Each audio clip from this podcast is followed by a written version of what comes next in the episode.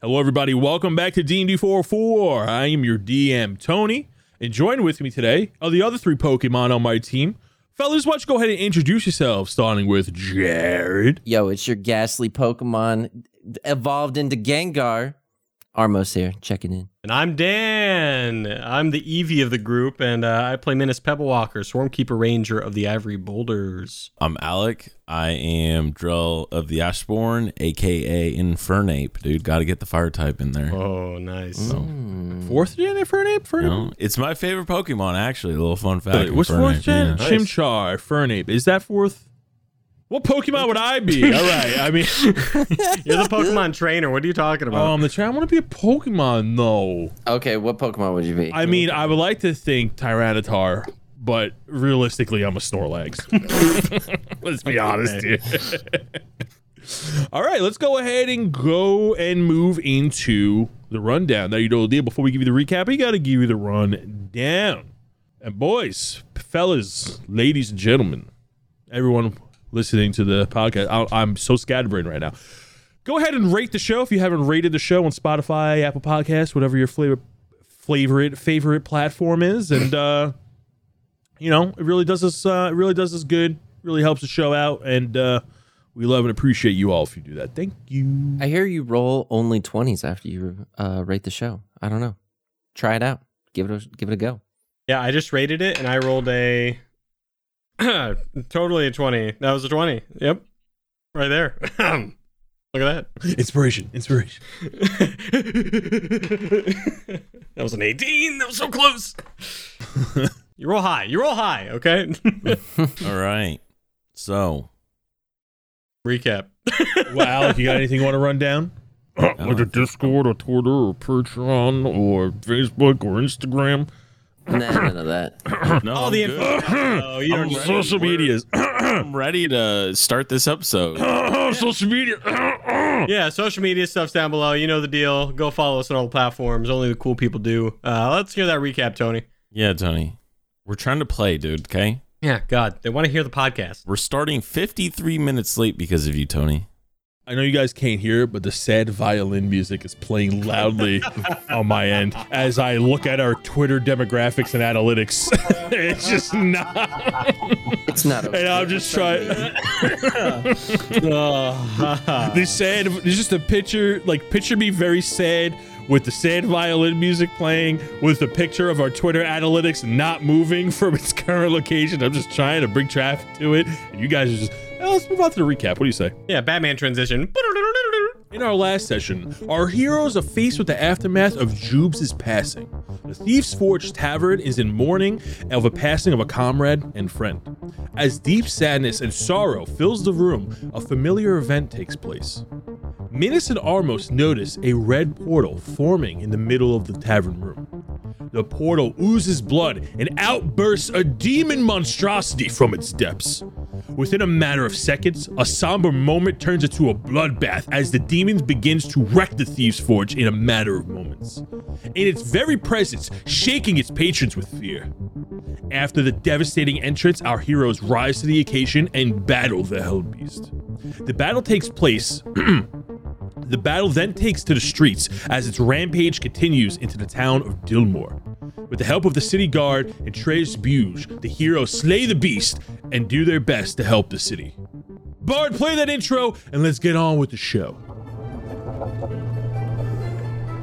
Good morning, good afternoon, and good evening, and welcome to the world of Humbrea, featuring three first-time adventurers and one very patient DM. This is D&D 404. We start this session with you just finishing up one hell of a battle. Uh, it would be like battles because we haven't taken a damn rest. This all happened in one day. Let's uh, recap with a little short little timeline, shall we? At 2:30, you started your heist at the Red Guard Guild House. By 3:30, you got to a fight with some shadowy assassin type people when you guys found the bag full of blood shards. By 4 4:30 a.m., you guys make it back to the Thieves' Forge, where you discover Jubes is dead in the middle of the tavern. And about 10 to 15 minutes later, at 4:45, the demon was summoned. And around 5 a.m., 5:30 a.m., the demon was slain in the middle of the streets in the Red Spring district. Needless to say, you had one crazy night, but others might say that it's just the beginning of a day. As you guys looking around at the carnage, there's broken buildings, there's stands destroyed, there's anything that was loose on the ground, crates, boxes, anything, all that is destroyed. There are holes in the sides of the building where the demon has jumped and lunged off of. There are dead guards all over the floor. There are dead civilians that may have come out to check on what all that noise was and got caught up in the crossfire. There's blood everywhere, carnage. Wherever this demon went, destruction followed it. As you guys slain the beast and regain your composure, there are red guard around you. There's town guard around you. Trey Buggs is there, and the sun is starting to rise. What are you fellas doing? I mean, Minus is just tending to this soldier on the side behind the cart, Oh yeah. just patching him up. My knee, my knee. He's like holding his leg, and his leg is badly gashed. Minas, as you go to um tend to his wound, and he's just like holding his leg, and it looks very messed up. Doesn't look like he's on death's door, but the leg looks like it may not be usable for some time or even ever. And he's uh, oh, my knee, my knee. And as you're tending to him, Minas, you recognize this man. Oh, I do. It was the guard that you first met when you came to Dillmore that checked you in. Oh my gosh, the guard. he looks up and his, his vision comes through and becomes clear and he looks at you and goes, Oh, I, I recognize that face anywhere. Could it really be ye? hey, hey, it's me, Minus. This is not the best circumstance to see you again. I, uh, I'm trying to do my best here. Where's it hurt, buddy? Right, my old knee. Uh, okay, okay. I'm just doing whatever I can to just wrap it. I guess. It, is it bloody? Is it? It's very bloodied. It looks like it has a really nasty gash on it. Maybe when the demon was attacking somebody else, it like just caught like the tail end of one of his uh slashes. Go ahead and give me a medicine check. Okay. Thank goodness I am having like a butter dude. that's uh, that's a, an eleven. With an 11, you manage to get him bandaged up. And because the wound is still pretty deep, it's like still bleeding, but you manage to get it under control. Once he gets it looked at by a professional, he'll you think he'll be all right, but he's not going to bleed out on you um, as you bandage him up. And he's like kind of holding it together, and you're like applying pressure to it. He goes, "Thank you, thank you, sir. So I never forgot about you." And he goes, he puts his bloodied hand on yours, and when he uncuffs his hand, he has that picture you drew him when you first came into the town. You threw to him like a paper airplane. I've been keeping this picture with me. It's just, it's really thoughtful. No one's ever been so nice to me. Oh my gosh. Well, uh, I don't know what to say other than "Let- let's let's get you taken care of, buddy. Come on. And I put him like, can I try and lift him up a little bit and just like act as a? I'm small, so I I like act as a cane. Oh, oh, yeah, hold on, hold on. He, yeah, he like puts he palms like the top of your head and just kind of holds himself up on his bum side, and uh, he walks over to like a bench or something you just sit on and like stretch out his leg. He goes, "Uh, "Thank you, son. Be all right." Yeah, I sit him. I sit him on the bench, and I uh, I draw him a nice another little photo on his cast that I made. a oh, quick little sketch. I appreciate that. Really helped me get through the shifts. Knowing that somebody cares about ye old. And as he goes to says his name, like the bell rings as like the sun is rising, and your attention is now drawn back to the main area where everything's going down. at, at that point, I'm kind of peering around the cart, kind of looking at what's going on with Drell and Armos over there. Okay, so Armos and Drell, you guys were like right up in its face when it died. So you guys were knocked down and you're like trying to regain composure. Drell, mm-hmm. as you stand up and realize that your main focus, the threat, now that this mm-hmm. thing is dead and you're aware, you're calming from the effects. But it's taking you a little bit more than coming out of any rage would normally do and it's taking you a few extra moments and you're trying to focus on what's going on but like you're still inside your head as you're calming down and you're realizing that this isn't you you get up and you see this giant blood vein uh, and reginald is staring at it and he knows what it is reginald goes oh Ah, yes, our tombstones. Tombstones. What do you mean? Well, that's what happens when one of us uh, doesn't make it through and isn't as awesome as me and falls to a bunch of puny little, you know, mortals. Is we turn to that. So he's like dead, dead. He's not like on the other side in that other place. Uh, no, technically, if you really want to get into the, uh, you know, the, the details of our biology and all that stuff and astrology, right?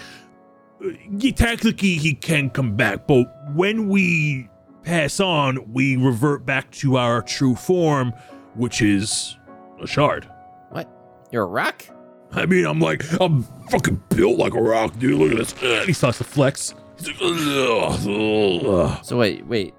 So you're you're a soul of a rock. Uh, uh, technically, I'm comprised up of many souls absorbed into a rock that manifests into a mighty, magnificent me. So someone fell on your rock and then you became I mean, you know, my creator had a lot to do with it, and him being alive and summoning me. Yeah, you know, there's a lot of, mm, you know, there's a lot more ingredients to that, but yeah, that's pretty much the stew. I mean, hey, if you wanna, you know, uh Minus over there, he's got a lot of friends that are rocks. We're not rocks, man. Okay, I'm just saying that we're born from, from him. Him. And I point to the rock. This? Okay, you you know how you have a you have like a, a de- higher up deity, something you worship or believe in, right? Mm-hmm. A god, or some would call it, right? Okay, so Yeah. we have one too, right? You, you're not the only unique one here. We all have one, and we're all kind of made out of, eh, well, his image, and by his image, like a piece of him, Oh. as he spreads his love across the many universes and worlds that he visits and slowly sucks the life out of them and uh, satiates his blood crazed hunger and well he needs an army to do that and well he creates us and some of us are just better like me like i'm awesome that guy was nothing that was a grunt What what should we do with this tombstone? oh well the tombstone is more like a metaphor but basically Do I need to send it home? send it home Yeah, I got this book. Looks like a shard. I think it would love that if you did that you, you stare at the tome and like there's like a blood rush shot red eye just like looking at you for like a second it's like and like it quickly goes away All right, I get the I get the idea. I get the idea. And then uh I'm gonna look around. What is uh what's that guy's name? The paladin guy with the sword. Trace Bugs. Treyish Bugs is the paladin that walked out, who is also the captain of the Red Guard. So he's like walking over in your direction towards where the beast is and approaching the ore and assessing the situation. Uh, Drell Uh, slowly backs yeah. away. Um And then I also want to look for an exit where the least amount of guards are. So everybody's kind of like uh, addressing their own situation that they got going on. People are hurt. You got family members coming out to them. You got guards treating half dead guards. You got people like finding uh, guards that have died. Everyone's kind of busy, not like paying attention to you specifically. But as Treyish Bugs walks over, he approaches Drell and Armos as you guys start to back up, and he goes, "Good work, gentlemen." Well, you know, uh, I did it for the children. You know, gotta protect the kids. yeah, it- keeping the city safe. Keeping the city safe. I'm sorry, have we met before? Nope. Nope. We're you know just doing our duty here. You look at him, So, and he's wearing this full plate armor. He's not wearing a helmet. He has a large two handed sword. Almost, you immediately notice this like radiant energy, this radiant aura about him. It kind of like skeeves you out a little bit, just being next to him by your nature and his nature. Reginald is like not having it. He quickly gets mad and he's just like kind of like growling under his breath at him and wants like almost nothing to do with him. He goes, "Gentlemen, so I saw that you were were successful in in fighting him, and I just can't help to think that have you ever done this before?" what done this monster slay? I mean, look at us. I mean, look at us. I mean, yeah, we uh, killed some bugbear thing. We we try to help out as many towns and save as many people as we can. We're we're really all about the people and the kids. Have you ever fought anything like this before? What have you fought anything like this? Because it seemed like you guys were a little ill prepared, is what it seemed like. We had to step in, save everyone. What's what's with the questions there, Um, Ace? no, but I mean to answer your question, no, definitely not. We've never seen anything like this before. He looks at Armos and he goes, Well, normally I would think we'd be prepared for any type of monster attack on our town, and as we are well equipped for it, uh, as you can tell from our walls, but inside is just a bit peculiar. And, uh, you know, we were spending a better part of the night dealing with another serious situation that it's just, I guess it slipped through us, just untimely, just, uh, unfortunate.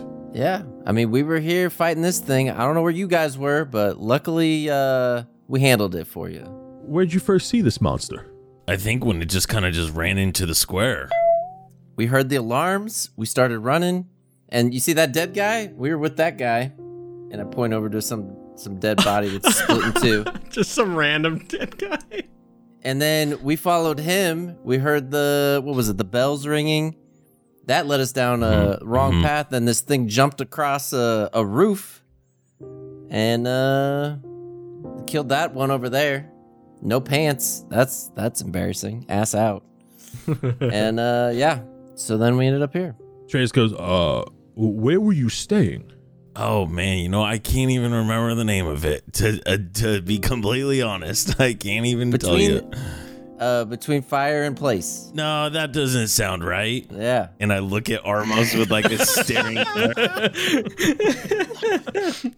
He walks closer and he's just looking at you two, and he's like wiping some blood off his armor and readjusting himself. I'm glaring at this guy because I'm not having his shit. He is bald as the sun starts to shine and off his bald, beautiful head.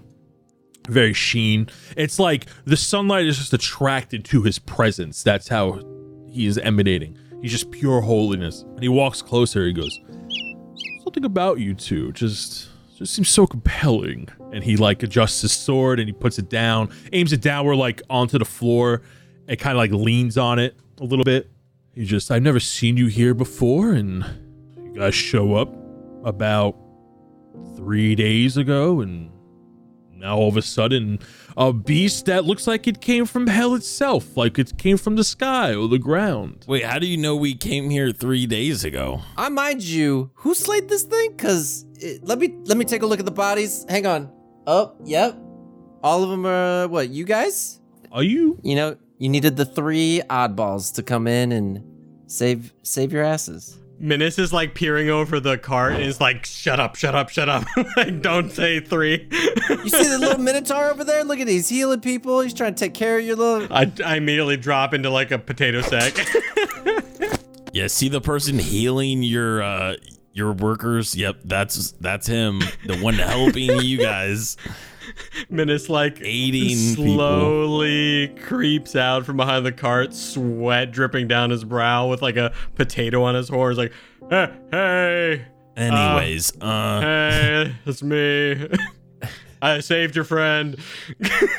Trace nods his head in, in like a s- affirmation style, and he uh, leans on his sword a little bit more that it pierces into the ground so it doesn't move. It's just, just sticking out of the cobblestone flooring.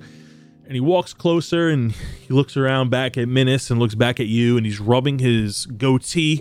Do the three of you know each other before you came into this town and fought this beast and gallantly saved the day? You know, We're pretty much best friends. Uh, so, you know, you could say we know each other. Is that why the three of you are wearing the same green bandana? And he points to your outfit. uh mine's a headband, dude. They're friendship bandanas, yes. so we don't attack each other in a fight. We know which which team we're on. We're on the green team. This guy was on the red team. why are you guys wearing all the same clothes? Yeah, oh, we're why are looking- you guys wearing all the same stuff? We're just a team. Yeah, come on. Solidarity! And he starts laughing and he looks around. Everyone give me a perception check. I I am about to be like, Drell, do you need a new sword? Because it's about to be this guy. Like, thank goodness for halfling luck.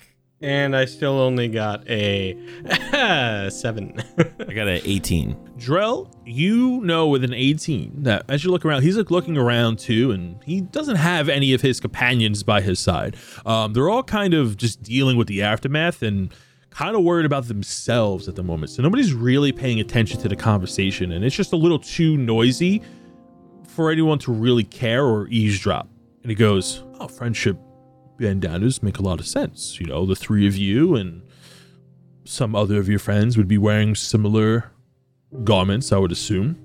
Perhaps you have some other objects or trinkets that might confirm this friendship. One would assume. He gets a little closer. He like looks around one more time and kind of puts his back to wall off from any prying eyes. And he shows you his palm and he goes, perhaps some trinkets to understand that everyone's friends here. You know, some friends might carry around the similar trinkets and things and tools, one would say. And when you look at his hand, he has the same scrying stone you three were using during your heist that Jubes gave you. Mm. You don't know how many were made. Jubes just handed you one. You would assume that Jubes would have a different one because she had the controlling stone because it was her um her item. Perhaps said friends would like to have a small conversation with each other. Perhaps in about an hour in my office and perhaps we could learn more about this beast that we've never seen before and totally not coincidental that it would show up when uh, when you three showed up. Yeah. Uh, I got no idea what you're talking about. Um, but What's in your hand? Make me a deception check. Man, this is so far down he can't see what's in his hand. Well, I don't even know what's in your hand. well, Joe, uh, uh, Minus, aren't you still by the cart?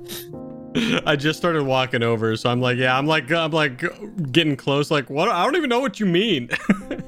so that is a 19. Would you say deception? You didn't say anything. You don't need to roll one. I rolled a 19. Okay. it would have been a 17. yeah. But He looks at the stone and he looks at you. Okay, I guess you don't know what I'm talking about. But if you change your mind, I'd love to know your thoughts about the events that transpired here. Wait, why does he need our thoughts? Didn't we just tell him our thoughts? Girl, you told him our thoughts, right? yeah, and I'm really hurt. I could really use some sleep. So, uh, you know, I'll, I'll maybe try to fit you in um to our schedule, but I, I could really use some food and a nap. I'd be happy to accommodate. At the Red Guard Guild House, we have a smorgasbord of delicacies and foods and drink that would just be so delightful. Hey, this one likes cheese, so if you got that, you might get, be able to get Plenty of cheese. Um, he's, he says that we want to meet at what time? And how how long ago? Within the Oh, next also- hour. An hour, mother. Can we like take a nap? Can I roll? Can I do like an insight check as I'm talking to him? Sure. What are you what are you rolling for? What are you trying to I want to see. So I guess as he was showing us the stone and as he's inviting us, I want to see if he's trying to put on a sh- like if he's trying to convince us he's on our side or if it seems more like genuine. Go ahead and give me an insight check. That is a six. You really can't get like an accurate read because of how stoic he is and somewhat professional. You kind of feel like you're being interrogated, but you do find it out of pocket that you feel like when he shows you a scrying stone like this, that's like a huge gotcha type tool, right? Like mm-hmm. if he thinks that you robbed the place and then showed you a scrying stone, like that would be in like court or when someone's trying to prove a point in front of people and he showed it to you in private. You thought that he was interrogating you at first, but that threw you off and you kind of can't get a read on what his true motives are. But he's trying to let you know that he knows a little bit more than you're letting on. I mean, I could go for some cheese. Okay, so I like I want to talk to the guys without the dude in front of us. Be like, hang on one one second. So I pull the guys over. As you guys go to pull away, he goes, Gentlemen, I have some more business to attend to, but I'll be in my office within the next hour or so. So if you decide to have our little conversation, you can find me there. It'll be nice and private. And he walks away. He takes a sword from the stone floor as now like there's like a little crack in it. Some guy in the background goes, Oh, I gotta fix that later. And he walks in the direction of the Red Guard Guild house. The three of you can now talk with each other. I don't know what's happening. I don't know if this guy's what this guy's motive is, but we could definitely bring it up and pin it on. Uh, Well, I mean, I, I said we don't bring up anything and see what he says first. And then we can. oh yeah, absolutely. Like, But if he starts making accusations, this I was going like, we also don't need to really blurt anything out and give us, you know, give us and what we're doing here away. And um, Drell like just glares at Minas. All right. Well, uh, I think I think we need to check on our uh, our pals as well. I don't know how they're doing over there. We could go over there and ask them um if they know anything about Treyas, and then you know see yeah, um it's a great idea. I love that for us. we love that for us. What are you fellas doing? We're gonna go back outside the thieves' forge, Yeah, and Thieves' then Forge, um, like. like see like Hugh and all of them, and see like if they're even there. how they're doing. Yeah, if they're even there still. So as you guys leave the red, Whoa, whoa, whoa! First off, I want to smack the the shard with my book. Ah, there it is. So there are leaving that thing. people. l- So this is a very big stone. Yeah. Um, people are looking All at right. it. People are looking at it. I walk away. I can't I wait. walk away. I Drell Drell starts walking down an alley where no one else is. I'm gonna be looking like he, you know, He Man when he sticks his sword up in the air and lightning strikes it. That's what this is gonna look like when I smack it with my book. He's dash actioning. You want to do that? Why would I? Why would I? Who's gonna stop me? We just killed this damn thing. This thing could. This is technically ours. It is uh pirates uh waters. Okay. It is now our Could vessel. I try and do like a something, some kind of distraction. Like, could I step up on something and try and distract people, and be like, like get as far away as possible. Like stand up maybe on like the fountain, top of the fountain with all my little rock creatures, and be like, everybody, let's convene over here, and I'm gonna help you guys patch up. I have some cloth and I'll get you patched up. Hey, over here, everybody, over here. Roll me a performance check. I'm gonna. I'm gonna use. Can I give him a help action with my th- th- thermo? My, the thaumaturgy. Yeah, just to amplify uh the voice for him. Sure. Roll with advantage. What on what? On what? What is? Uh, what was it? Performance. Manus is rolling a performance check. He's gonna roll with Oh, okay. advantage. Yeah. Sweet. That, that would be a nine. With advantage. Yes. I'm yelling on a fountain, man. Some people turn to Minus and other people are just ignoring him because it's just too loud or people are just too preoccupied. And the events that just took place are just so compelling that nobody's really listening to anybody. And almost you go up and you place your tome as you kind of make your way to the front of it. You make your way to the front of the st- ore. You place your book upon it. Reginald's eyes go wide as the blood shards within the ore start to snap and spark like red electricity as it gets closer to your book. You hear like a an electrifying boom happen. Very very quiet, not ground shaking, but it goes and all of the energy, the green and mixed with red, goes straight into your book. And now the ore, the rock part of it, looks very hollow, where like all the, the blood shards would be, have completely erased itself from it. And people are looking at you and are like, what did you just do? then you hear Minus go, "No takers, all right, see ya," and he starts walking away. People are just shocked and they're kind of in awe and like a little scared of you almost as you just walked up to this stone, Yeah, right. Placed a Love book. it. I love it. I used my therm thermatology again just to amplify it. Wait, wait, wait. Hang on. I so I pick up the book. I start turning around, and I don't. I just look off into the distance um, as I'm walking away, and I'm just uh, using my my racial talent to make my voice boom three times louder than it normally is, and be like, "Today, when you're walking around." And you're enjoying your day, you will look back on this moment and realize that I'm the reason that you are safe. And the three of us are gonna walk the fuck out of here without hearing another thing. And I make doors shut and lightning and the ground also tremble to make sure that everyone knows not to fuck with us. And I walk the fuck out of the top the square. People start to back off and even the guards aren't approaching you as everyone looks pretty scared around you and they kind of like make a path for you as you walk away I've cut up to Drell and I'm like, hey, hey, uh, so Armos kind of uh, just did the thing and everybody's going crazy back there. So I'm just gonna keep walking, okay? Keep walking, keep walking, keep walking. I don't know you or whoever you were just talking about. And and we just hear in the distance. as the three of you leave the red district Minus, you see a familiar face off to the side not hugging a building but like he's kind of like near one of the corners of like the main town square where this fight took place and it is old henry looking at the scene and as you're walking out he looks at you and he goes the town will bleed red at dawn Wait, this this is that old guy that like we tried to track down yeah, that like got away from us? yes the guys that uh that hobos over there. okay, number one, that's an offensive term. Is it? Um, Oh, what am I supposed to say? Boho. It's boho. It's There's not a hobo. boho over there, guys. I would actually go with housing challenged.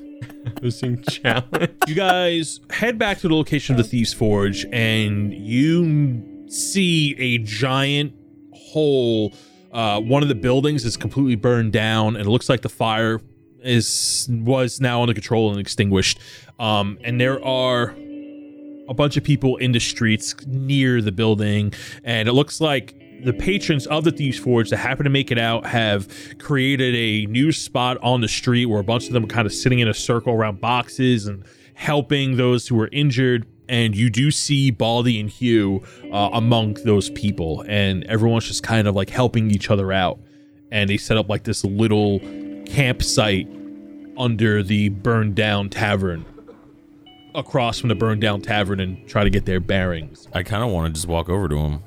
Yeah, you guys walk over, and there are a number of patrons that you've seen in there. Some that you recognized. You see that there's a lot of bodies on the floor with like blankets over them, tablecloths kind of hiding the the unfortunates that did not make it out of that tavern alive, whether they were burned or horrifically killed. What's going on, guys? Hugh uh, turns around and goes, huh? Oh, oh, it's, it's Big Man.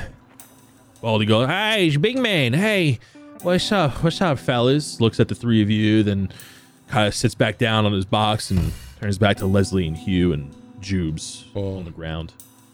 We met that uh Treyas guy. Leslie goes, Treyas? Treyas Buse? Yeah, um, what's his deal? You guys know anything about him? Hugh goes, ah, no. All we know is that he's a part of the Red Guard. He runs the show up there. Why? Let's just say he walked up to Armos and I and revealed a scrying stone, kind of like the ones we have. Oh, is that what he was holding? like this? And I pull mine out. they look kind of like this one. yeah, exactly, Menace. Like the ones Jubes gave us. And he was trying to, I guess, hint at the fact that he knows more than we think, I guess. So I just wanted to see if you guys knew anything about that. The three of them look at you and then look at each other and they go, wow, that doesn't check out. And Baldy goes, I was there when she made them. Uh, that doesn't it doesn't make sense. He, he had his own. Baldy goes over to Jubes and checks her body to see if that she still has hers. And he goes, that son of a bitch did something to Jubes, I swear. And Baldy goes into the one of her pouches and pulls out a scrying stone. He goes, no, hers is right here. Okay, could it have been Bando Boris's?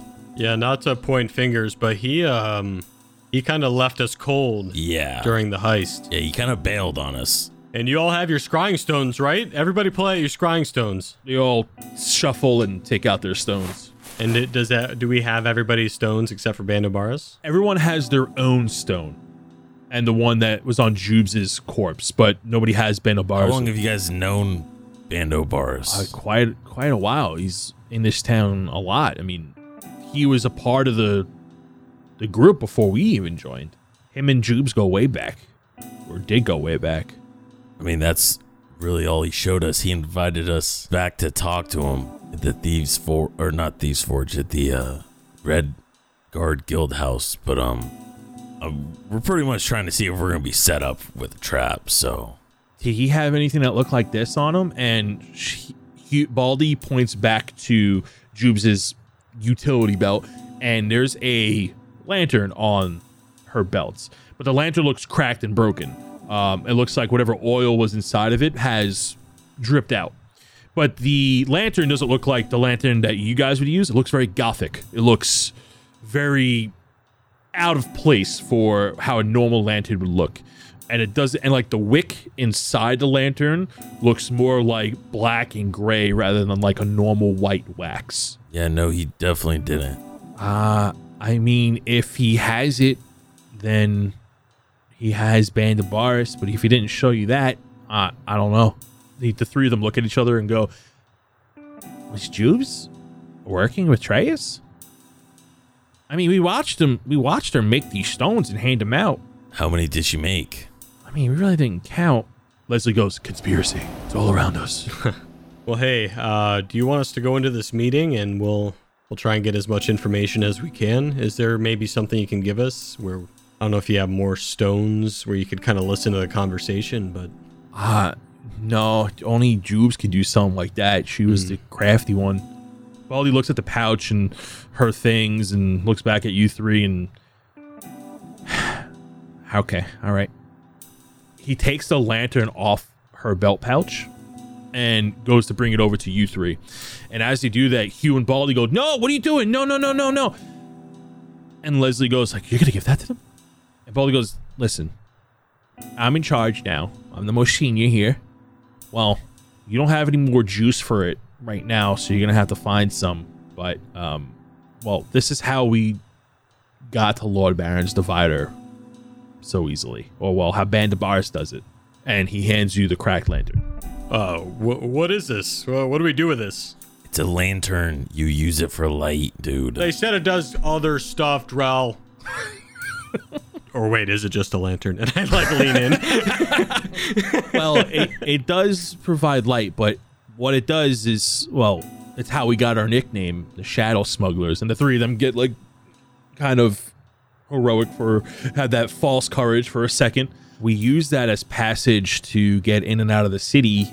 Band and Jubes would travel through Shadowfell to get to Lord Baron's divider and kind of plane shift a little bit. and gives like this weird smile. Shadow. Uh, still doesn't explain what this damn lantern does. Menace is just staring at it and like tinkering with it, not getting it. Baldy goes, Well, okay, so you light it, and then what happens is as you walk to it, you're walking Uh-huh. into uh Okay. technically another dimension, and Yeah, yeah. Okay, another dimension. What's a dimension? Armos, you know what Shadowfell is, and Drell, you would know this as Purgatory. Mm, okay.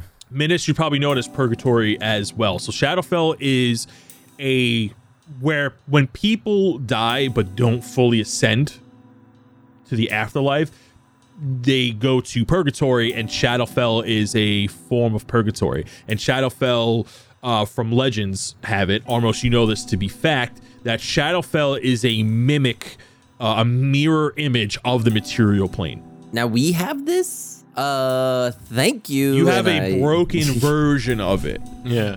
Oh, I'm gonna fix this. I'm like, how do I turn it on? Looking like a kid. Uh, just at Christmas. Just got a present.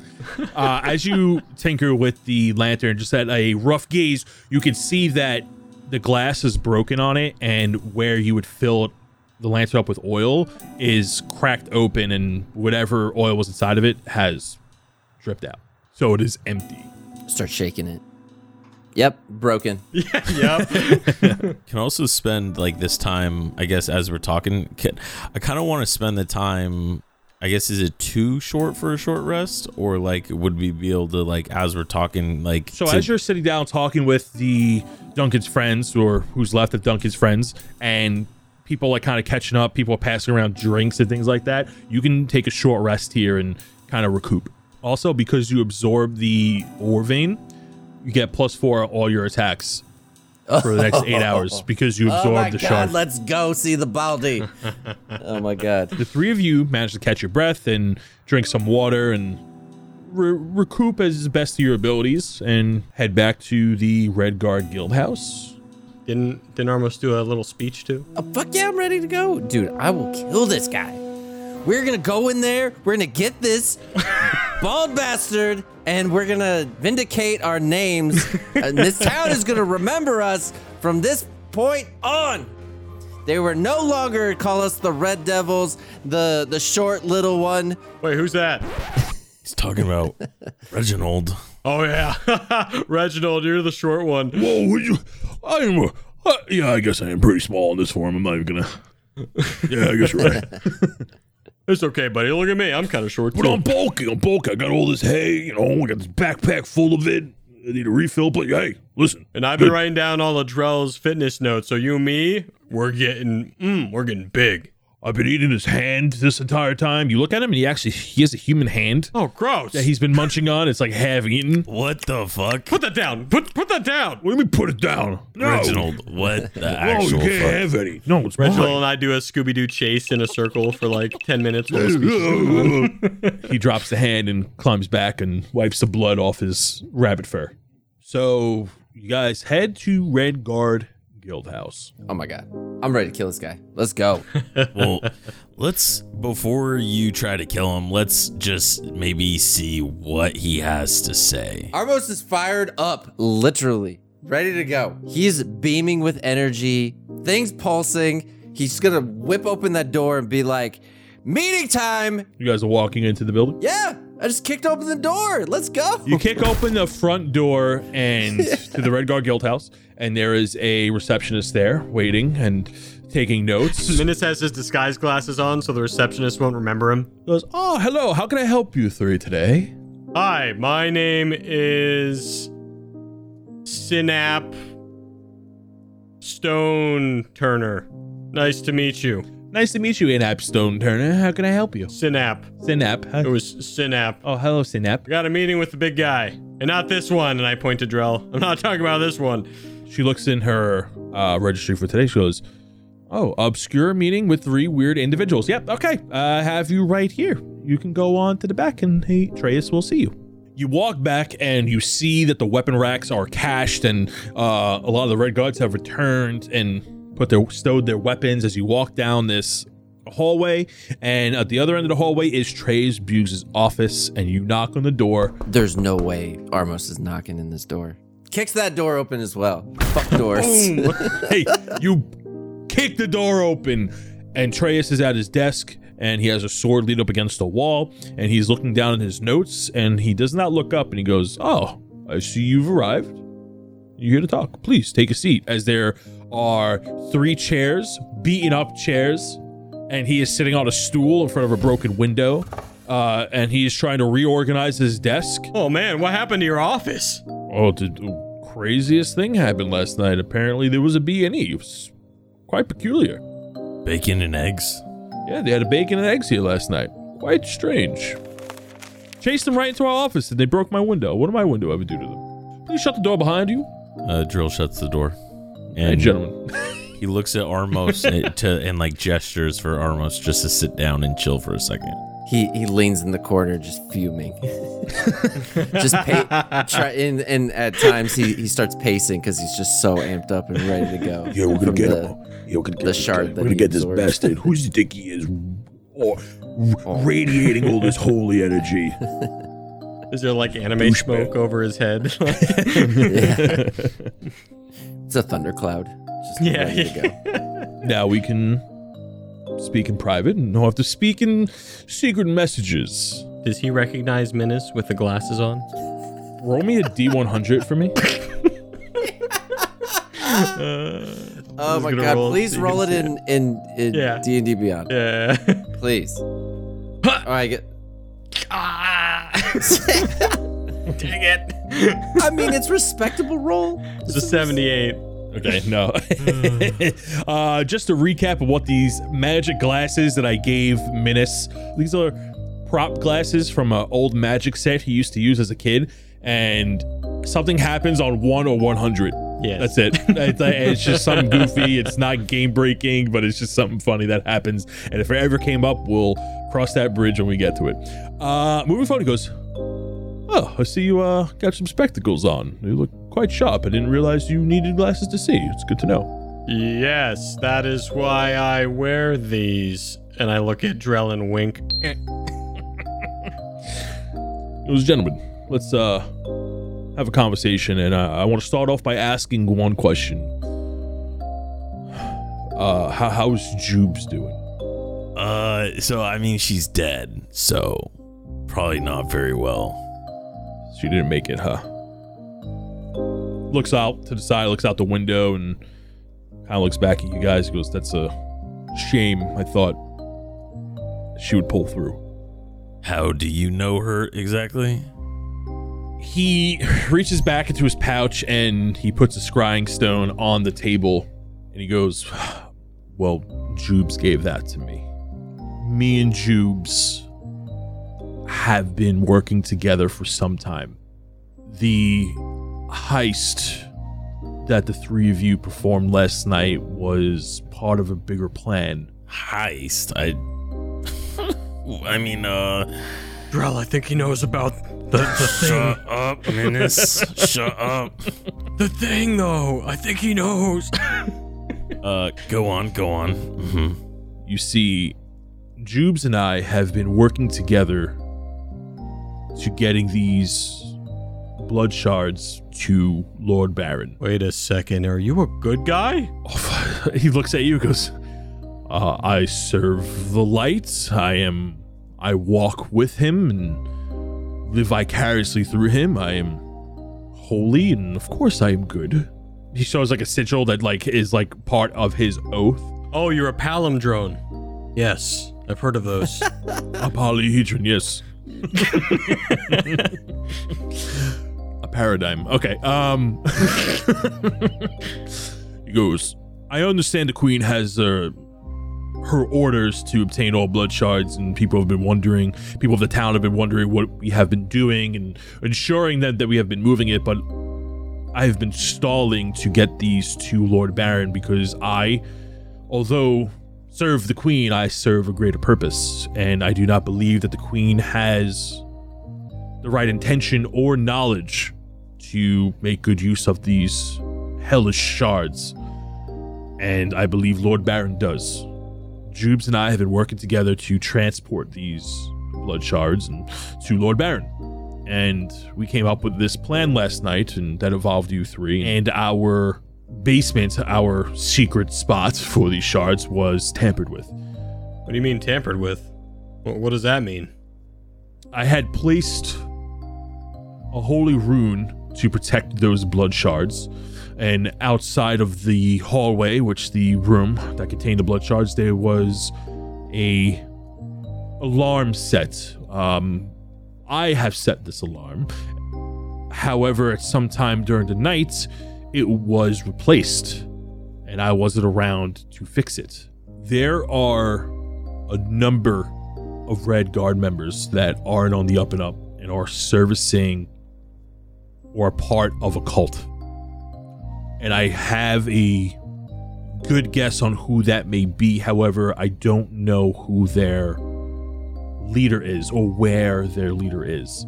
And I've been keeping our plans under wraps and close to home, only trusting a select few people of what our plans were. And we were going to arrest these cultists and these criminals once we have a beat on their leader. All I have is a name, and I can't find him anywhere in this town. And we have been looking. I believe that there are, some cultist informants within our ranks that are just one step ahead of us. We just can't find him. Have you heard of anyone name of Groff? Uh, uh, no. You guys know Groth? hmm Let me check my notes real quick. Roth? G G G R. I mean, I I haven't met anyone named Groth. Groth? Groff, Graf Vluge. Is that is that with an F or TH? It's with an F. Is it F? Okay. He says Graf Vluge. Minus, you get recalled um, of that last name, Vluge. It was in Thumbus's journal. But it wasn't Graf Vluge, it was Yuri Vluge. You also, the three of you, get a light bulb. Ding ding ding ding ding. GM may have meant Graf meeting. Wait a second, and I flip through the pages and show him that page. So he goes, Yuri Vluge. Where'd you find this information from? Uh, around. Around. Interesting. Okay, okay.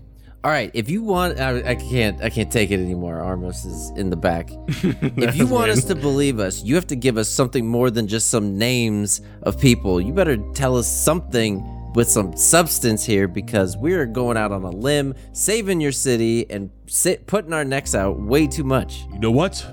You're right. I have been dancing around the situation and I need to be more upfront. My apologies. We are both on the up and up, and I know this because you were friends with Jubes.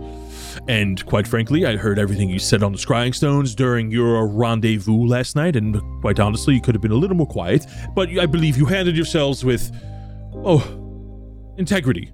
Uh, as, as goofy as the three of you may be, I trust you three. As he's saying this, Minus is mage handing a peanut off of his desk and eating it. We know of Yuri Vluge and of Graf Vluge. They are indeed brothers. One works within the city limits, one works outside of the city limits. We know that Yuri is the mastermind of the operation happening in Dilmore among this cult. Now, this cult is known as the Red Dawn. It is a cult that goes back from hundreds of years ago, and they seem to have been resurfacing, or at least we're just now relearning of their whereabouts. Graf works within the city. He's the inside man and is giving orders from the inside and trying to get a hold of those shards. If you looked inside that bag, you would have noticed a shard that looks very different from the rest. It looks, well, flawless. That is Yuri's shard. That is Yuri's gem. Without that gem, Yuri is powerless, and we have been doing everything in our power to track him down. But when you broke that seal last night, well, he had power over his gem again. He is connected to that gem and he is able to summon things to the gem to retrieve it. He can summon anything to it uh, within his control, but he cannot summon himself to it. That protection rune, where the bag was placed, was keeping those powers dormant. And, well, in theory, he can just come through the door. He could send monsters and to just come through the door and we'll be, well, recreating that whole fight again, but he is smarter than that. He knows next to me that his powers are limited. However, his brother does pose a threat, and the unknown amount of cultist members in the city uh, also pose a threat. And once I find Graf, I will act on those plans, but I cannot act before because Graf will just get away. I mean, I guess while we're being completely honest, I'm pretty sure Thumbus Wolfrey stealing from you. So uh, there's that. Yeah, this guy and I finally like flip over the page and show him the journal. He reads your notes on the journal and he goes, I didn't think he had it in him. Uh, Well, this is news to me. It would also make a lot of sense because he helped me set up, well, some of the protections downstairs. So if he's working with Yuri, then this all checks out. Where is that Thumbus? Yells out of the office, he gets up, he goes, Agatha, has Thumbus left the building? Agatha goes, Oh, I haven't seen him since. Haven't seen him. Uh, he must, if he left, he probably left before I came in. He goes, Interesting. Uh, he calls one of the guards over, and the guard runs up to the captain's door. And he goes, Please check on Thumbus. I want to see if he's still in the building. He goes, Yes, sir. A few moments pass, and he comes back. And he goes, Thumbus is not here. He's not on the vicinity as we know it. Would you like us to go look for him, sir? And Thomas goes, uh, no, I was just wondering if he was still in. I just had a question for him, but it could wait. He closes the door, comes back to you, and he goes, Well, Thumbus doesn't seem to be in the building. If I send guards out to go retrieve him, somebody gonna know something's up. Do you have any idea where he may be? I hand him my journal to look over. So you seem to know quite a bit. Why would he have a summoning portal to send things? He reads the notes a little bit more and he goes, um, Well, I don't know too much about summoning portals. These are ancient techniques that I believe the cult did to worship their god, um, or their false god. Well, although Christo may be very real, he is definitely not a god. But from his intentions, he probably wants to be one. Armos, when he says the name of Christo, you and Reginald have like it's like the, your bond has increased when everything starts to click in and when he said the word of Christo, every time Reginald went blank when referring to his boss snaps into fruition and you realize that this is the same person he's talking about. Whoa! What was that? Reginald, is that who you're talking about? He's looking at Treyas, but he's not saying anything. He's staring at him. And he still has this animosity towards him. Very uncomfortable. He kind of looks more feral than he has before.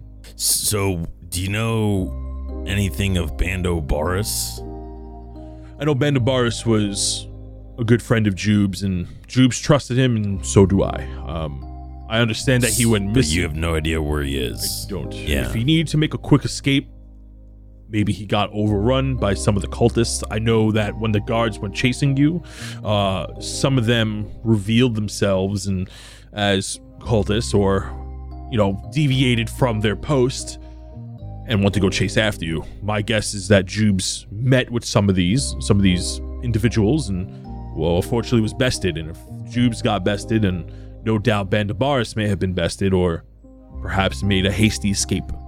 So here, here's what we, here's what we have. We need to look for Thumbus. You keep saying we. We need to find him. You- Are you talking to us? You- Do you need? You want our help? Absolutely, I want your help. Yeah, because, I mean, I'm not going to lie. The only reason we agreed to help rob you guys is to make some money. So, this might kind of, I mean, sounds like a you problem. Um, I mean, unless you can kind of make it worth our whiles. So the stories I hear about you three aren't true. That you are heroes going from town to town, saving the day, slaying bugbears. No, I mean, yeah, but we got rewarded for all of that. Is that what Mhm. people say about us? Well, that's cool. I didn't mean to be a hero, but that's cool. Well, we've heard of your deeds, no doubt. There's some chatter within the town, and Oh, uh, that bugbear oh, yeah, problem was yeah. quite. People people keep paying us money to do stuff, so then we do the thing and get money. It's pretty cool. Is that what you want? Is money? Uh, Yeah, and a ride. A ride? Well, perhaps I could do that. Where would you like a ride to? I kind of look at Menace and I go, I think we kind of want to go to like the Kabuki Isles because uh, I, I, I need to go down there and fight some people. And it's a long story. maybe that could be our next step. I'm not sure if I'm ready, but if you guys want to go there, we can. Kabuki Isles. I have some pull in Aramore City, and I know some people in the docks and some people in you know that district. I can certainly pull some strings to get you on the next boat out there. Uh, when you're ready, I can write you a letter of recommendation. Surely it wouldn't be a problem. Save you quite a bit on the on the fare if you were to take a travel boat. I mean, that works for me. Uh, The Kambuki Isles is a bit of a trip. It's uh, it's about like a week long journey on the sea, but shouldn't be too too troublesome to add a few extra passengers on a transporter ship or even a service ship. Oh, I've never been to the sea before. Ah, oh, that sounds awesome. Well, anyways, what what do you need from us here, though? Let's let's figure this out first, and we can talk about that later. I need, well, I need Graf and Yuri exposed and dealt with. Ultimately, I would like the the blood shards back so I can transport them to Lord Baron. That seems to be in the opposite direction where the three of you want to head, as it is to the east, and the three of you are heading west. If that's something you want to do before you leave, then we can work something out like that as well. I mean, yeah, I plan on getting paid for these things, so I mean, I'm not really letting them go until I see some money. But um, Question: Would we get extra money for transporting the stones for you? yes, that's a great question. Lord Baron compensates anybody who brings him blood shards. Ooh. Well, if the three of you did it, you probably get more of a cut than Jubes was offering because Does Lord Baron have like cool trinkets and stuff? Like if I I want to put something like really cool on my horns, like like metal and stuff to make him hurt more. he's the head of the Sujit College. He runs his whole facility, the Sijic College is Science and Magic Guild. He can make you any any type of equipment you want. You want cool horns? He'll give you some rather cool horns. I think our friend Kemi Joe's over there too. Minus looks over with a smile as no one responds about Yeah, Kemi Joe. Great, great. So the three of you can deliver uh, the blood charge to Lord Baron himself, and well, he'll pay you for that, of course.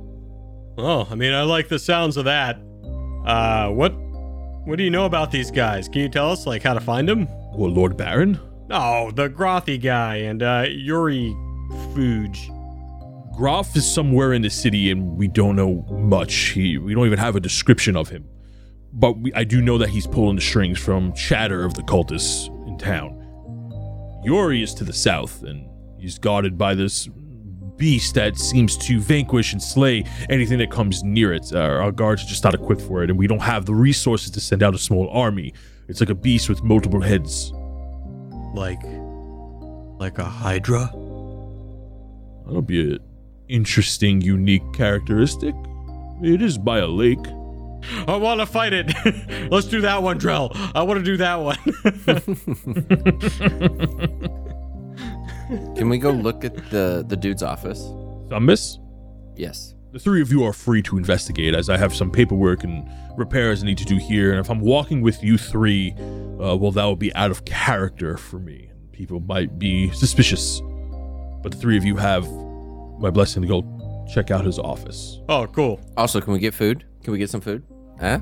If you go right through, you'll see the rec area, and feel free to grab any breakfast you may desire. Drell, you hear that? Jeez. I try to see if we- we get any kind of like nose twitches or anything from him. Drell, give me a charisma saving throw. That is an eight. Um, when Armo says cheese, your nose twinkles a bit and twitches. You good, Drell? You're right over there. Why is your nose uh, itchy? Yeah, I mean, I don't know. I can, I can, you know, I can eat some cheese. You have like guest passes or something, so like they don't turn us away. You three will be fine. Uh, as he yells out of the office, he gets back up. He goes, Agatha, we have some guests that are going to have some breakfast here before they leave, and perhaps use the latrines while they are here as well. Holds the door open and says, Gentlemen, the three of you are free to go.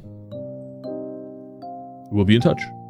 we go right for the snack bar. You three head into the rec room and grab some food. You guys are eating, and are you guys sitting at a table, or are you gonna go check out Thumbus's office? I think Minus just picked up a few snacks and is like has it in a big like towel, kind of like holding it in a towel in his arm, and has this magnifying glass in the other hand. Just keeps walking towards the office with all the food.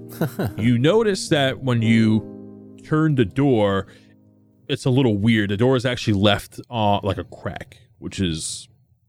Minus, you think that's kind of weird because you've always seen it shut, and you don't think Thumbus is the type of person that would leave it open. You walk into the room, and it looks dark as the shades are drawn, and this tiny office looks like it messy. Papers are scattered everywhere as you open the blinds to try to make some light, and everything is kind of shifted around slightly differently than when you were first here. Maybe somebody left a little too quickly, but like furniture is is slightly shifted, things like that. Everyone make me an instig- an instigation investigation check. Oh, that would be a five. It's a 15. I'm rolling low. Low rolls this episode, Nat one. Look at me go. baby. As you guys are like shifting around this tiny office, you notice that everything is like shifted out of the way, and you hear a hollow point in the floor. You move the rug, and there's a wooden floor in this office, and sure enough, there is a trapdoor there. Okay, you were right this time, Armos. There's a door under the rug. Okay. I knew it. As I think back to the time I moved that huge rug back at his house. is the door to his office is it lockable or can I like put a chair? It or is something if it's lockable, yes. It is lockable. Yeah, just lock it. Then I cannonball down the uh trapdoor. You open the trap door, and there is no ladder. It's a small hiding space cramped, looks like it could fit somebody of half elf size. As you look in this trap door, and there is a hunched over half elf, Thumbus Wolfray, hiding and trying to keep quiet as he's looking at the looking up at the three of you, and he's going, "Oh, jeez," and he's like shivering a little bit. I hit him as I cannonball into the trap door, thinking it went to a, a cavern or something. Ah! Gee, wait, What's this? off, What's off, happening? Get off, get off my. He's like slapping your face. I crawl out of the trap door. he has like his hands up as he's like slowly standing up and like half of his body is sticking out of the floor now.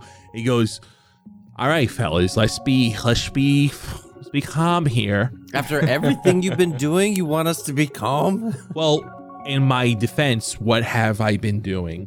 Oh, you're gonna play. Oh, you're gonna play that card, are you? I start uh, swirling magic to intimidate him. Hey, hey, listen, don't don't worry about my friend here, okay? I know he looks scary, but we're not gonna do anything crazy. Net, and I throw a net at him. Ah, no, jeez. You throw a net and he is restrained uh, as you tie him and drag him up out onto the floor. And he's like, okay, okay, listen, listen, listen, li- please don't hurt me. Please don't hurt me, okay? I, I know how this looks. It's not what you think. Tell us everything you know. Get out here, boys, and I I call Sid. what do you know about Groff and Yuri? His face goes white when you mention those names. That's right. That's right. You knew. Knew. I don't know who you're talking about, and he's clearly lying. clearly lying. Should we go and ask your mom? Because we paid her a visit. You leave my mother. What do you mean you paid my mother a visit? Oh yeah, and all the dead children. Oh, you think that we don't know everything that you've been doing these past couple days? He breaks down into tears. He just starts sobbing uncontrollably. And he goes, I'm sorry. I'm sorry. I did everything I could. I did everything I could. I couldn't stop her. I tried. I tried. He lied to me. He lied. He said it would help. He said the magic would help. And he's just like, What happened? Please tell me she's okay. You know she's been eating children, right? I'm sorry. I've been trying to stop it. her hunger couldn't be satiated. I moved her to a, a, a worse part of town. Uh, let's just say we moved her to a better place. East Capitol Road District. Uh, a place that Is she alive? No, she's definitely dead. there it is. We definitely killed her because she ate kids. Like that's just point blank period what it was. He goes quiet as he slumps back down in the net he's captured in. Oh, he's like, at least she is in a better place. The penthouse in the sky. Ah, and starts to cry more and sobs uncontrollably. Armos, what's what's a penthouse? I'll tell you when you're older. Oh, okay, okay. Tell us everything you know. Start yelling again. they put me up to it. I swear, I had to. I couldn't. I couldn't say no. They put me up to it. Please. In my best Batman voice, I'll go, Where are they? I don't know what he's doing, but I I follow suit. Yeah, where are, they? yeah, they they approached me. They said they could help if I just helped them. He said if I just gave them a few shards, they would help my mother, and they turned her into this monster. And then they kept threatening me and said they would take her away. I like this voice, Armos. All right, tell us more. Okay, okay, it's hurting my voice. I can't do it anymore, Armos. Where where are they? Like, do you you don't know where they are right now? Uh, how can we find them? Our Groff is in the city, Yuri. I don't know. Yuri just approached me. I only met him once. Just in the city? He's That's it? like, he wanders around. I don't know his like house. I don't know where he lives. I don't know his home address. He just not invited to my annual, my triannual Christmas parties that I hold. He usually breaks into my house in the middle of the night in dark and terrible green smoke, and he, you know, holds me up by knife point to my neck. About that. Have you been home recently? No, Okay, cool. why? No reason. I just got those floors done. Don't tell me you did something to my. F- did you do something to my floors? What? No. We weren't in your house. He goes to reach. He goes to reach for your neck outside from the net. you touch right now, dude. I was from the flesh. Sid, on him. Listen, uh, okay, this is gonna sound weird. Whenever I meet with Groff, he doesn't always look the same. He like changes his appearance.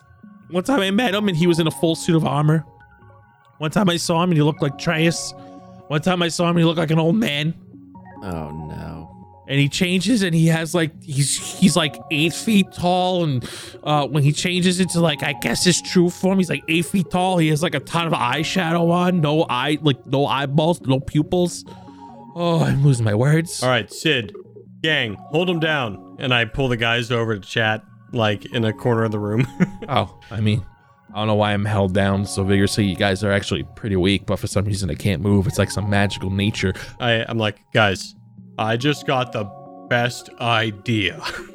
what if we bring him back to the house? We all hide and wait for this guy to come, right? Mhm. And we tie him up on a chair, stakeout style.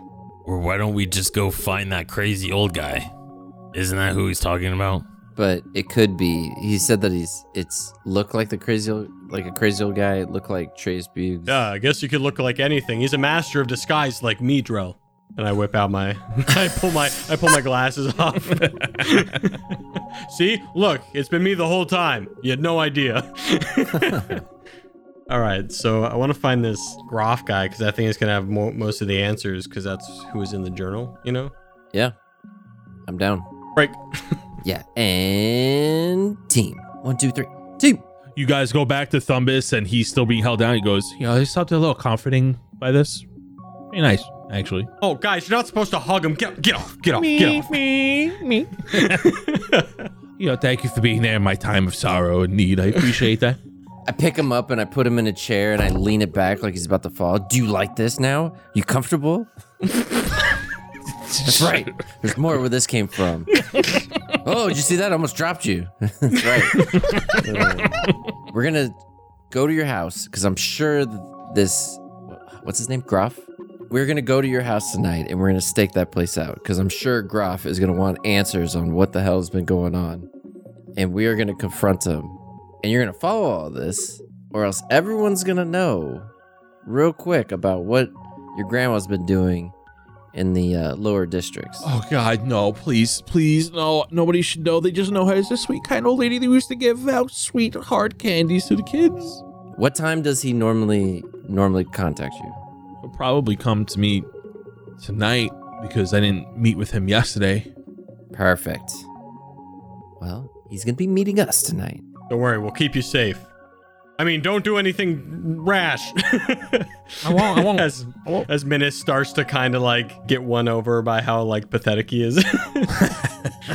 Okay. So you guys have a plan. If you guys want to stake out his house, perhaps you can gather some supplies. We can just do a little time skip, and you guys can take a long rest at Thumbus's house if you like, while you wait. Lovely. I definitely get the uh, before we leave. I definitely just get the uh, location from Yu- of Yuri before I go in case we need it later. Oh yeah. Okay. Are you taking Thumbus with you? Oh yeah. Oh Okay. yeah. So you escort Thumbus to Treus's office. Treus is there, and Treus goes, "Thumbus," shuts the door. How could you? I am so disappointed in you.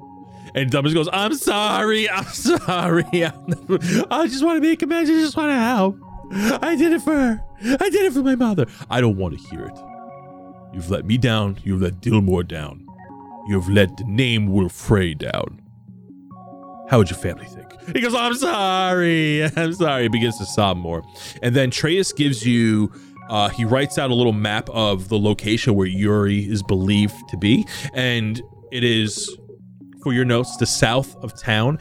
It's like the halfway point between Dillmore and another lakeside town. Hands you that little package of papers with that information. And you, the three of you walk out. You disguise Thumbus where he doesn't look like a prisoner, as you guys are kind of keeping these things under wraps. You know, hopefully nobody catches what the three of you are up to. You go back into town, and people are now trying to fix up the town. You go into the market, and a lot of the stores are closed. The Perfect Tincture is closed. A lot of the like fruit vendors are trying to like scavenge and you know repair anything they have lost in that fight. You do see like some stores open and you're you manage to get any food that you might want, but real basic stuff, nothing's really being cooked right now because people are just helping other people. You gather some food and the four of you walk to Thumbus's house in the upper district. Are we doing a long rest time skip here?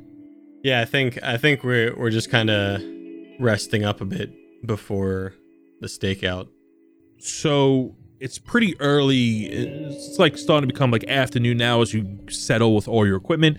You go to Thumbus's house and you start to set up and you're like preparing the area and the three of you are exhausted as you try to sleep. And regain yourself you guys take turns taking shifts uh, as day turns into night.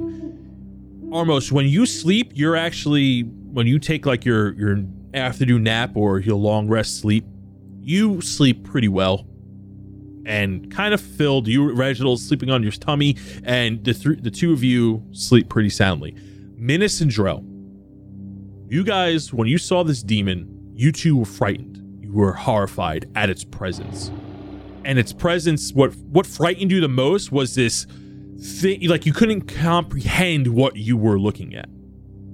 Minas, when you sleep and try to rest up, you you are having nightmares of this demon, and like you're catching yourself wake up and then like putting yourself back to sleep, and you're having nightmares about this demon eating you. Uh, you also getting like flashbacks to when Miranor was bullying you, and like the demon is like somewhere in the background making it worse, and it's just you don't rest very easy.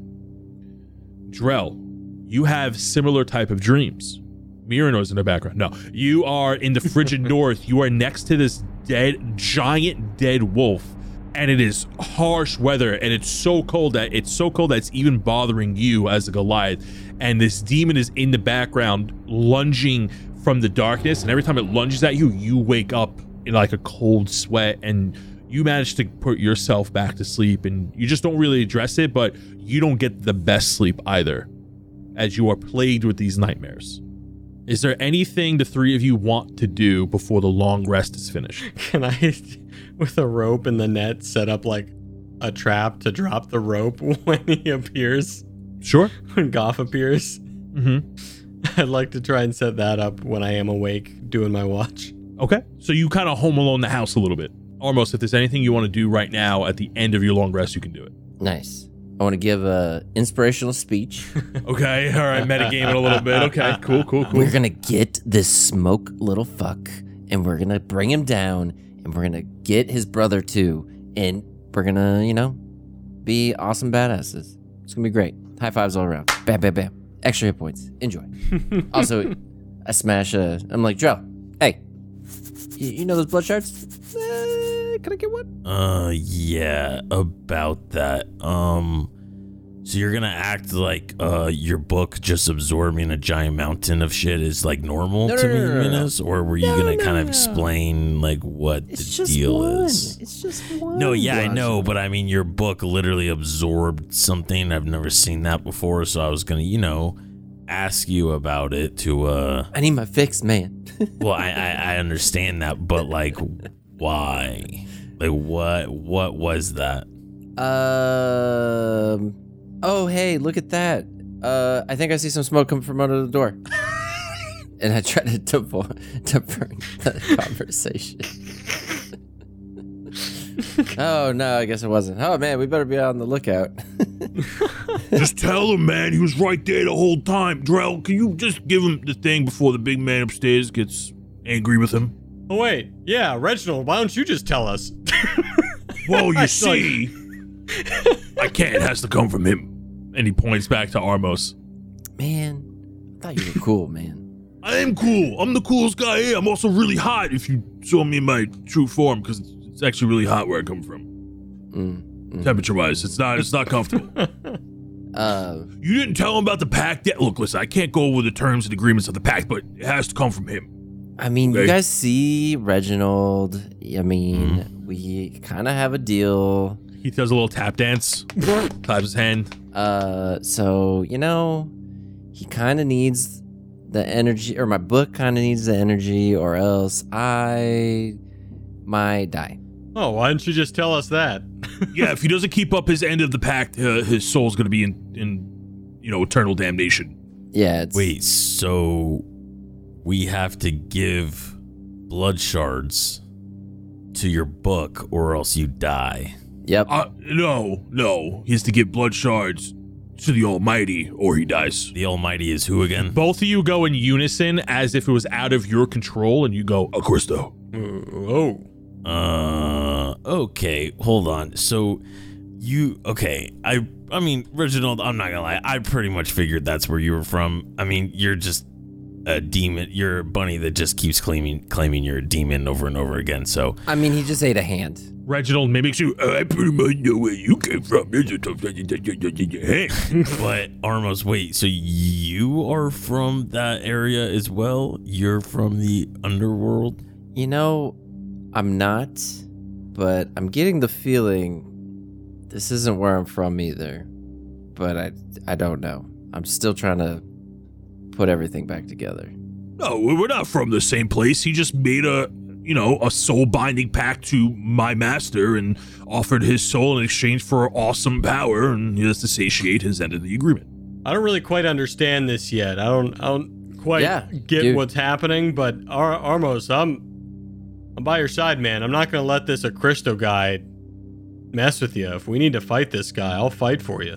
You know, I like that you guys are, you know, feeling my addiction. I appreciate you. And I take one of the blood shards. Uh, That's- wait, hold on. That's weird because Menace said that. uh,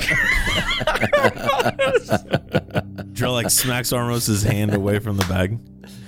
Oh, wait, so you're like, every time you put a blood shard into the book, you're like feeding this demigod or whatever he's called? Yeah. Does he like absorb the power? Like, how do I, or is, are you just sending souls back to like the other realm? Oh, he's sending innocent souls back to the other realm for sure. There it is. Yep. Minus is Minus has taken a blood shard out and is like putting it closer to the book, testing out of curiosity. Nothing really happens. There's no like reaction immediately. Reginald, I guess just quick question. These souls that are in the blood shards, are they like innocent souls or like bad people? Uh, depends. Whoever put the souls in there, if they chose to put evil people in there, sure, they're evil. If they chose to put innocent people in there, sure, they're innocent people. I mean, morality is a gray subject, you know. It's a sco- He has a he has a pipe in his mouth now, and he has a college jacket on with uh show, with elbow pads. He goes, morality is a concept by you mortals. I mean, what is really good? What is really evil? I mean, is life black and white, or is there gray moral ground? So you're saying Armos's one life is worth sending all of these innocent souls to a demiplane? No, I'm saying he made an agreement with this guy to, you know, fuel the Acrylic shard, which is in his book. I, I can't believe I'm explaining all this, Armos. Come on. I know. I know. This was not in our terms of agreement. Minus is now dinking the blood shard on his book. Hey, stop that. Stop that. He has Why to do isn't it. this working, Armo? He Armos? has to do it. oh yeah, here, let me show you. as Armos takes a shard and puts it to the book, horrible screams eternally vibrate through all three of your bodies as the souls uh, go from the shard into the book as this terrible screech echoes to the three of you, and Armos feels great as the shard evaporates into thin air. Drell looks at Menace and he goes, Yeah, you did that, Menace. Congratulations. And walks away. Huh. I guess I'm pretty powerful after all.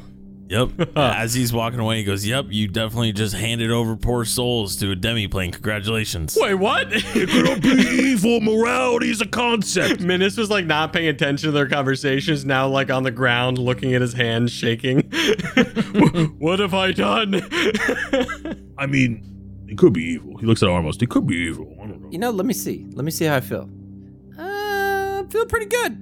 I feel pretty good right now. So, As the three of you converse, as you, as the hours, minutes, and hours tick by, a bell jingles within the house.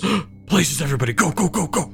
as the three of you are holding up in the living quarters, there is a silhouette of a person in the far corner of the room.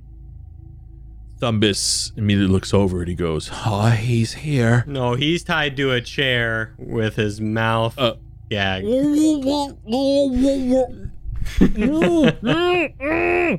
and there's a net above him.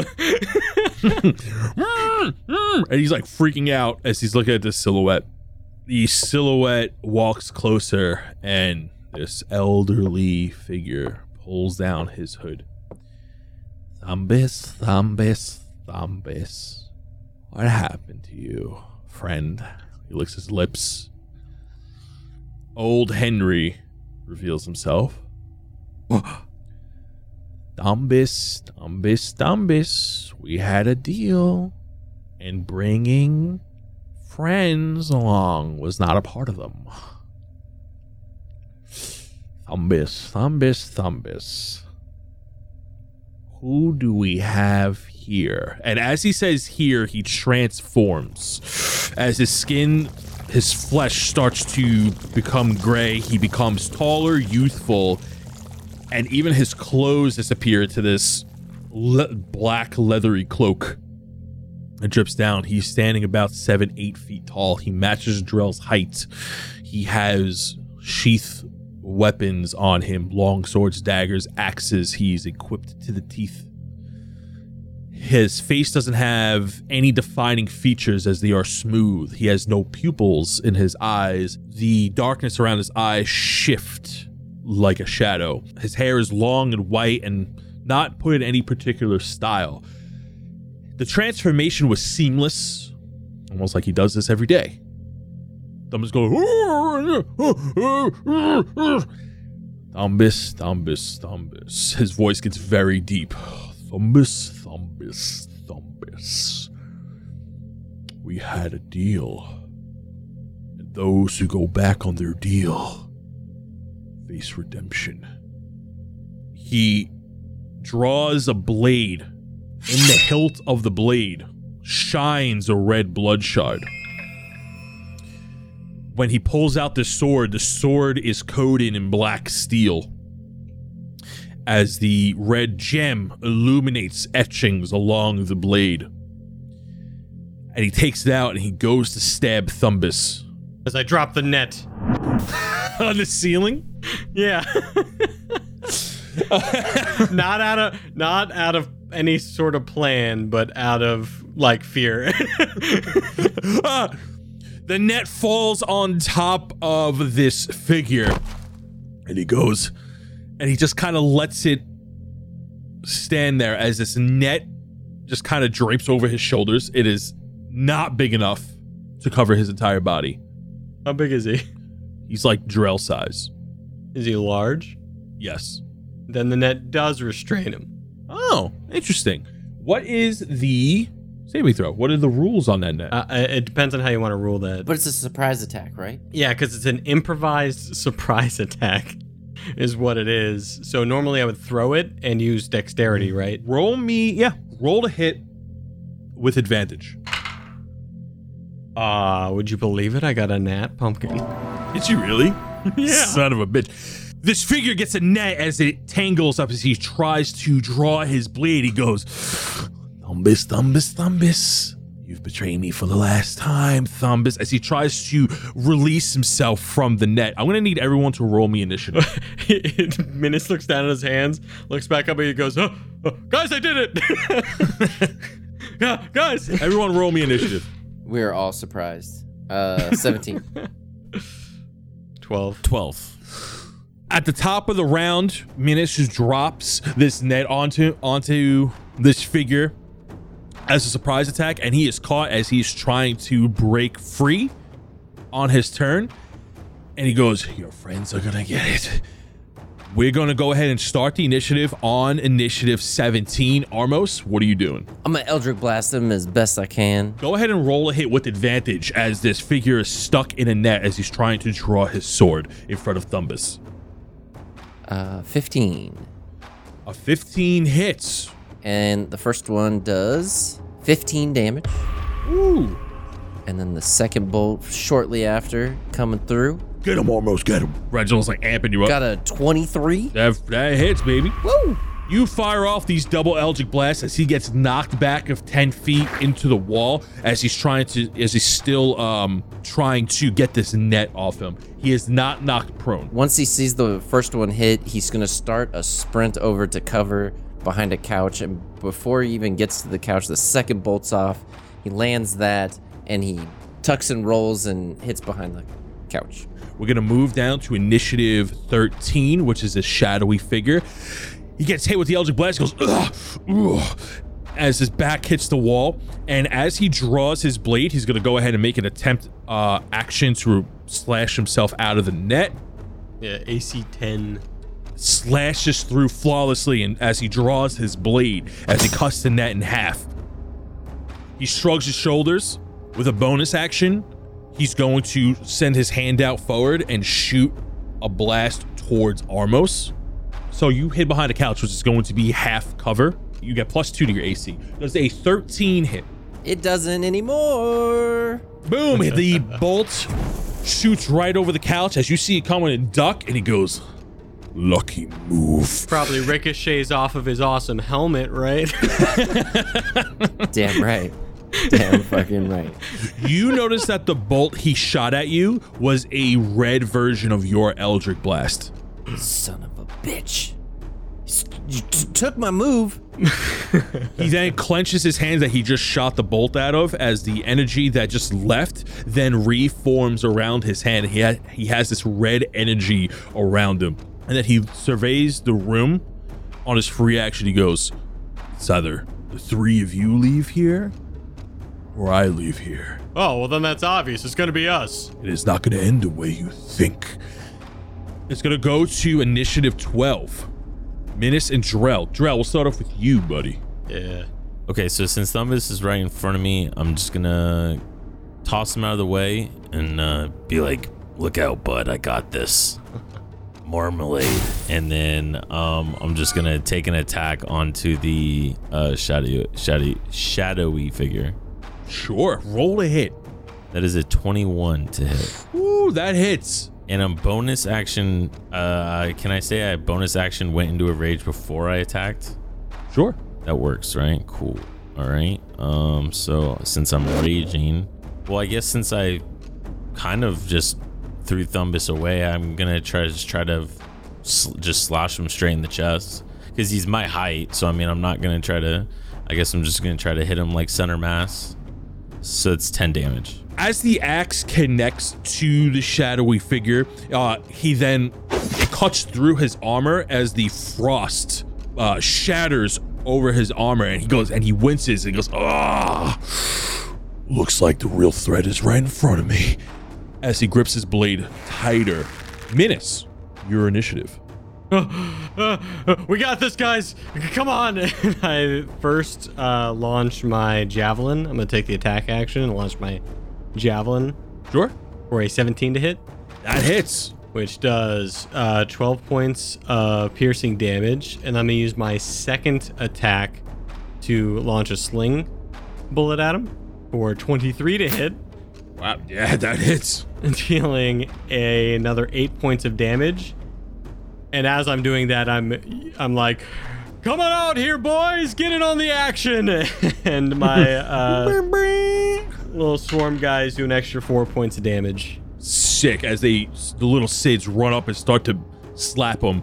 He's like, oh, oh," and he's trying to like step on him as a reaction, but he can't quite get them as they add extra force damage onto him. And then I'm just marking him as a favorite foe, dealing an extra uh, two points of damage as my favorite foe. You really don't like this guy now. Exactly. You're going down. He goes, I hope you try. rolling to initiative 20 his red sh- his red energy fueled hand grips the blade of his black steel sword as it ignites the shard And he goes, Well, let's see how you deal with some real pressure. a few seconds pass and a loud bursting happens outside of the ta- outside the window it sounds like a fleshy pop the screams start to fill the streets all the commodores begin to scream as you hear sounds of tearing flesh and undead groans something bursts through the window. A small ball that quickly turns and unravels itself as a human hand. Following its lead, all the other windows in the house start to crash as all these different limbs start crashing through the window and these legs start hopping in. These hands start crawling up the walls. There are rolling heads. You hear screams coming outside from the house and you hear this giant monstrous groan go and you hear a terrible shriek this classic 70s horror movie go it's the ogre and that is where we're gonna end this session Not the ogre. The ogre. Oh, the one with all the hands in it. Oh. ogre, I hardly know her. okay Uh-huh, uh-huh, uh-huh. Where have we we seen know this thing? that Yeah. before? yeah, have we have we seen something like this? Yeah, so that is the end of this session. Boyos, you have learned quite a bit of information, So much. quite the lore dump, and a little bit of action sprinkled on top of there, too. You are facing quite the foe. You have learned that Treyish Buges is quite possibly confidently on your side. You were handed some weird items there's conspiracy going on in the city, and perhaps Leslie was even right, fellas. We got a lot to talk about in the after show. You know, I'm just really glad we made it out of that alive. Uh, that whole day, and we finally got a rest. I was, I was very, I was very hurt. I have spell slots again. Yay. Uh, I, I think it would have been a lot worse if Minnis didn't home alone the house. I have to say. Thank goodness. I didn't think that was gonna work as well as it did, to be honest. Uh, I'm happy to use this guy. Um, lots planned with this one. He's got Eldritch Blast. Fuck this guy. Yeah. And now you have hands flying in through the windows. Can't so, mm, I, you can't wait. Only the best Eldritch Blast will survive. Mm-hmm. You got a lot to uh you got a lot to theorize on. If you want to theorize, go ahead and head over to our Discord. We have a whole channel filled with people theorizing on what's coming out, what monsters they may or may not be fighting, or who the villains may or may not be. Well, I mean, if you want to hear us talk about our own theories, uh, Patreon. Patreon.com slash DND404. Uh, that's patreon.com slash DND404. And we always do an aft- after show on there uh, where we talk about what happened in the episode we just shot, you know? So go there. Along with other bonus content. Make sure to check us out on Twitter at DND Pod 404. Yeah. And if you guys want, give us a shout out on Twitter. Tell us if you like what we're doing, need us to change something, just anything. You know what? Hit us with some uh, dice rolls. We'll make up something. Oh, yeah. Actually, yeah, that's an awesome idea. Ooh, that's quite interesting. Alec, what do you got for us, baby? And we keep saying this, but we are, yeah, we are trying to, uh, we are trying to do something soon in the Discord, like interactive with people. So we just, we're still brainstorming. Yeah, I'm cooking up encounters to just be like, yo, I'm gonna run a boss encounter for whatever reason, and just have people in the Discord just fight random monsters. And guys, as always, please share the show. Please tell your friends, tell your mama, and rate the show, please. The rating of the show is really helping us out. And for the plethora of new people joining in, welcome. We hope you're enjoying the show. And we love you and appreciate the support. And we'll catch you next week. Say bye, everybody. See you. Later. Toodaloo, motherfuckers. Bye. It's time to shout out our lovely Patreon supporters, starting with the Sidgwick College alumni. First up, we have Ulrich Shieldusk, representing the three Ds dangerous, dedicated, and dapper. When Ulrich forges a suit of armor, it's like watching couturier Luca Mosca himself tailor John Wick's suit. Practical and fashionable. Our newest college alumni is Alara Dawnstar. Do you hear that? No? That's because monks of the astral cranes of the Ivory Copper Mountains don't make sounds when they strike. Legends say when Alara is done working out, the gym takes a break. They also say that Alara can do a push up in a sit up position. Oh, you feel that breeze? That's just Alara practicing her kicks three miles away. Moving on to Humbrea's heroes. First up, we have Pascal Elliott, aka Charcoal Darts. She is the wild magic artist of D&D 404.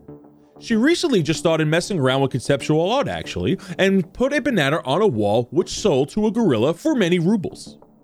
Next up, we have Man with Glass with a five star wanted level, as it is confirmed that Man with Glass has been stealing all the alchemist beakers in Humbrea. His master plan is to crush the competition and seize a monopoly in the alchemy market. Do you know Artemis? Of course you do. Artemis is the best bouncer in all of Humbrea, who was just recently hired at a famous club in the city of Aramore, upholding its strict rules and dress code. His signature phrase when he's working is no shirt, no shoes, then no kneecaps. Joshua Weaver, famous bag maker, had given me a gift. Recently, he weaved me a nice carpet. Unlucky for me, it was magical and now it won't stop talking to me. Luckily, one day we did get into a fight and the rug left, claiming he was tired of being walked all over. Last is Alex Dredd. So badass, his theme song is just a bunch of gunshots firing into the wind. Fun fact, they like to work out legs eight times a week. Favorite activity, boxing bugbears. And his favorite food is justice. Double portion. Thanks for listening, everybody. And if you want to be shouted out at the end of each episode, go ahead and click that Patreon link down below, and we'll see you next time. Bye!